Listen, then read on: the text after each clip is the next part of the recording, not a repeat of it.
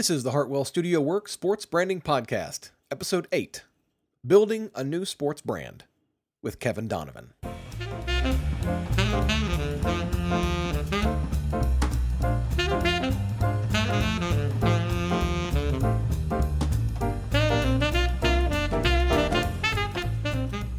Welcome to the eighth episode of the Hartwell Studio Work Sports Branding Podcast. I'm John Hartwell. I am the brains and pencil behind Hartwell Studio Works. I am a sports brand designer in Atlanta, Georgia. This podcast is for front office personnel who want to harness the power of sports branding to win more fans. So, what's it like to build a new sports brand from scratch? I've talked on this podcast about the importance of creating a compelling brand story, identifying your audience, developing hooks for emotional connections. It's all very well and good in the abstract, but what's it like to actually put all of those pieces together in the real world? Kevin Donovan is the founder and president of the Tour of America, a new cycling race that Kevin is in the process of getting off the ground. It's a new sports brand with a strong purpose and a strong point of view. Kevin was kind enough to talk about his experience putting this new brand together and what he's learned. Enjoy the show.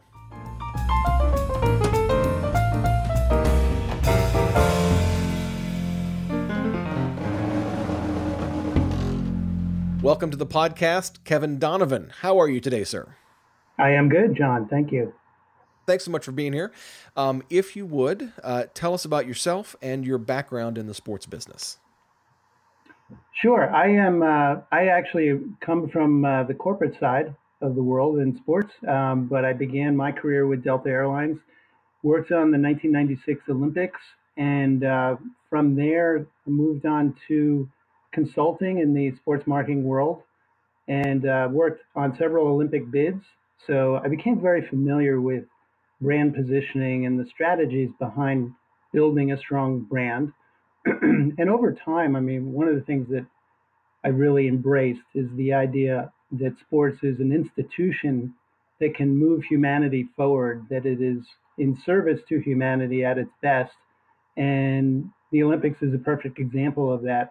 Uh, so part of my tenure in in the consulting world was actually working for a company that was ultimately acquired by a company called ASO, which is the rights holder of the Tour de France. So I did get some exposure to world class cycling and recognize that one of the deficiencies in the sports landscape is the fact that there is no women's counterpart to the women's Tour de France. And so that is a gaping hole in our sports uh, program around the world. And so that opened up an opportunity to develop what we are calling the Tour of America. So the Tour of America is a standalone elite women's multi-stage cycling race that ultimately we hope will become uh, a counterpart to the Tour de France, which is really just a men's race. And so we're looking to build a brand and build the property around this event that will become um, the ultimate test in the sport of cycling for women. Organizing an event, a cycling event like the Tour of America, um, like the Tour de France, is different from building a brand. Why is it important for the Tour of America to establish a compelling and engaging brand? Well, it's especially important for this type of, event, of an event um, in cycling. So, speaking to this type of event in particular, there's hundreds of bike races around the world. And in our case, the brand and the messaging that we want to represent are crucial to make this work as a business model. Um, cycling road races have a long history of financial struggles. And this is in part because there's no tickets, it's free. You can just watch it from the street. Um, but because of that, I mean, that puts a much larger burden on sponsorships to generate revenue. Sponsors are really the primary revenue stream for a cycling race. So you need a brand that's going to be attractive to those sponsors. Uh, the challenge for cycling races, though, is that even with a, a relatively strong, well established cycling race, their brands tend to be geographically limited. So in the US in particular, the Tour of California is probably the biggest race right now in the US. The Tour of Utah is another good example. Uh, they do a great job of celebrating the unique qualities of their states, but they also limit the pool of potential sponsors to those that are really just interested in those states and targeting those people in those states. Um, the exception to all these rules is is the Tour de France. So that is a case where you have a national brand. You have a brand that not only is celebrating the nation of France, but it is expressing that and those values to the entire world. So similarly, our vision has been to create a brand that will celebrate the unique qualities and values of America. So imagine the cities and towns and countries or country and each region of our country. And this race will rotate regionally. So we want to we want to kind of build in the, the unique qualities of a particular American region each year.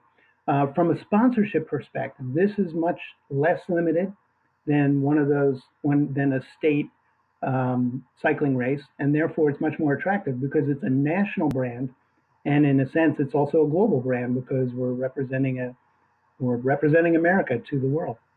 That really is an interesting difference with that cycling race and that puts such an emphasis on sponsorship because to your point there is no ticket revenue and that kind of changes it, it seems the, the the imperative for for what the brand needs to do and and why it needs to do it um, and that includes, I think, uh, uh, the audience. Um, so, given that the Tour of America is conceived as a, as a property, the sponsorship driven property with a national reach, how do you define the audience for this brand? Yes, well, as you've said, and and I agree with it. Um, you know, a lot of a lot of brands think that the entire world is their audience, and so that leads to some errors in targeting. Um, but in our case, I mean, we are we are building as broad a brand as possible, and we are looking at doing this by tying, tying together really two universal elements. One of them is cycling. So, you know, cycling is not just a popular sport; it's an activity that is actually four different things. I mean, it's it's a form of transportation. It's a it's a leisure activity. It's a it's a competition and it's also a form of exercise. And so, for that reason, 2 billion people around the world at least ride a bike. So, in that sense, it's very universal. But the other key component of our brand is what we believe is the most pressing global issue of our time, and that is gender equality and women's empowerment. And so, we believe our audience is, is very broad. We will attract cyclists and cycling fans, but we want to be much more than a cycling race. Ideally, if we can make good on our ultimate vision to become the women's counterpart to the Tour de France, then this is going to celebrate, this is going to be a celebration of empowerment and equality for women and girls. And that gives us access to a much, much larger audience than just cycling fans. So there's a big emphasis here, I think, implied in that that emotional connections are really important to the Tour of, uh, of America brand. Um, can you talk about those emotional connections and what uh, what kind of hooks or, or, angles are you looking to establish those emotional connections? Sure. No, great great question. Um, this is really critical for us, and you know, especially with the the struggle of cycling in general, especially women's cycling. Um, this is a critical piece for us. So you know, consider that we live in a time right now where it's of great divisiveness. I mean, in our country, uh, we probably have not been more divided than than uh, since the Civil War. I mean, we've forgotten about the things that tie us together, that unite us, and those are the same things that make America great, and have always made America great. So, this is our attempt to to bring that out and build that into our brand our brand and make that emotional connection. I mean the desire that we all really would prefer not to be debating things all the time. We would, we want to see what ties us together. So one of those things is that we share a deeply held belief in equality and empowerment for all. I mean that's part of our values and constitution. And uh, under the right conditions it's an aspirational goal of course but that's what america is about. It's about equality and it's about those values. So that's one big piece. The other is we like riding bikes. So that is a point, like riding a bike, cycling, is a point of access to a large number of people. So these emotional connections are important because we want our race to be more than just a race. We want it to be a platform for both a demonstration and a celebration of women's empowerment and equality. And you know, this is a time where that is that is an issue that is right in the forefront. It's everywhere we look, and it's very important. And the fact that consciousness has been raised about the importance of women's empowerment is all to our advantage, and we want to accelerate that. We want to support that, and we want to do it in the context of historical, traditional American values. So, you know, it's not it is about women, but it's about America and uh, and what we believe in. So really, part and parcel of those emotional connections is there's there's a very large argument for differentiation and how this how this race uh, separates itself uh, from other races. Can you talk a little bit about what are some of the other ways in which the Tour of America separates itself as being different uh, from other cycling properties, and uh, how is that reflected in the brand? Sure. Yeah. I mean, I would say you know our social component of this is is so important. And so we have this audacious mission behind our brand and behind this event. So our mission, I'll read it to you, is the Tour of America will solve the world's biggest problem by engaging in the world's greatest activity using the world's greatest example. And so there's a lot of superlatives in there and for good reason, but we begin from this understanding that the world does have a lot of problems and they're serious problems and they can't be ignored. But only people can solve those problems. And that means unleashing the innovation and brain power of all people to attack those problems. So, but in many parts of the world, we need to recognize that we're holding back half of our people based on gender. And that our and that limits our ability to solve these other problems. So this is why the lack of gender equality, women's empowerment, is the world's biggest problem. We're saying that is the world's biggest problem because solving that problem will help us solve all the others. And so, if we can aggressively attack that and promote equality, then we can unleash the brain power and solve a lot more of these problems.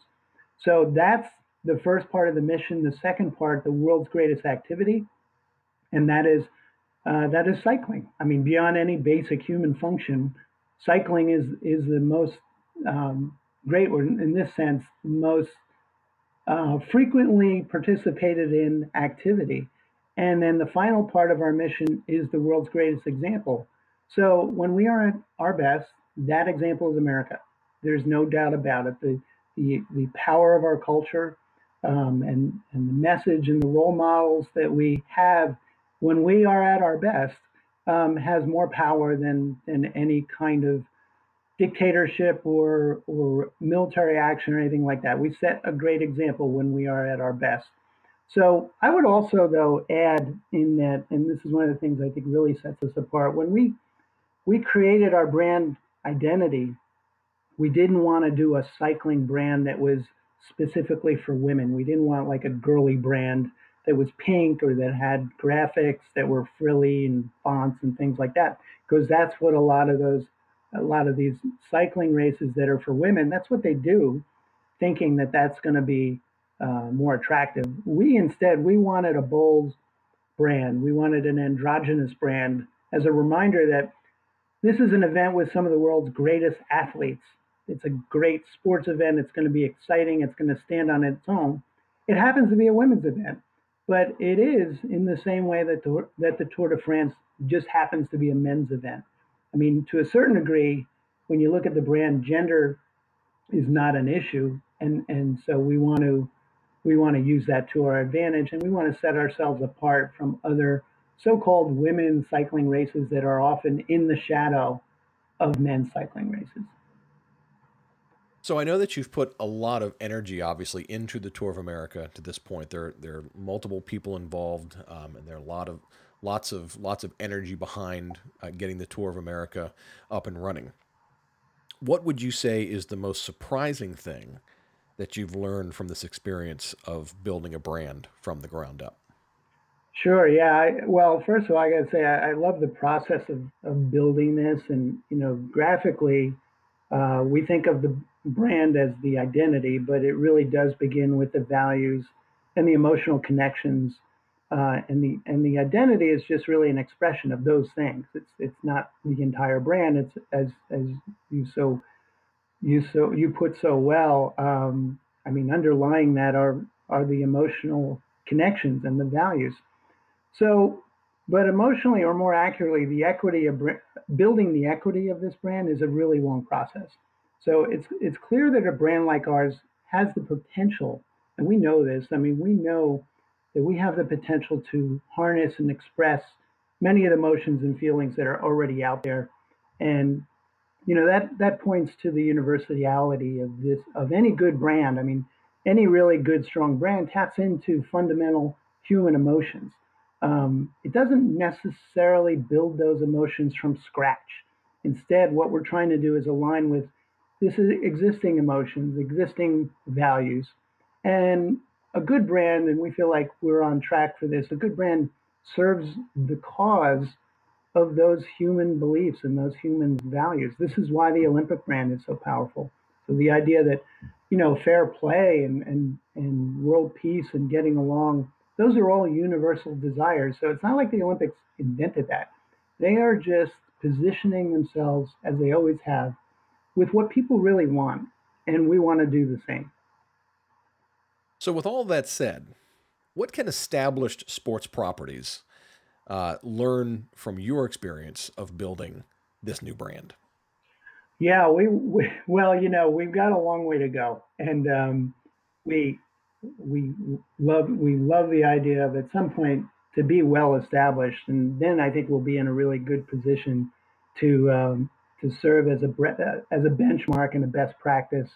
Um, but for now, I mean, I think what we're doing is doing something that all sports should do. And I think that is strengthening the belief that sports as an institution, as a as a human uh, gathering place um, that serves humanity in a positive way, we are adding to that. We are, we want to take one of the, what we believe is one of the greatest issues of our time, and we want to put sports in service to that cause.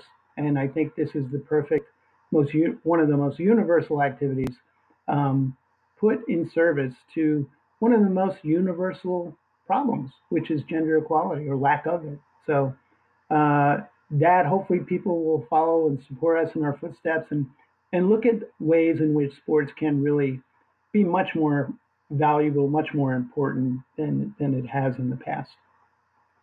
Very good. Outstanding. Well, Kevin, I want to thank you so much for taking some time uh, to talk about uh, the Tour of America and your experience of, of building a brand.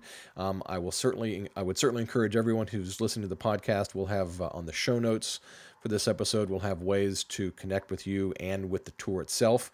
And I certainly want to encourage folks to to reach out and and, and support what you're doing with the tour. Um, thanks so much for, for, for, being here, and I will look forward to uh, catching up with you soon. Thank you so much, John. It was great talking to you.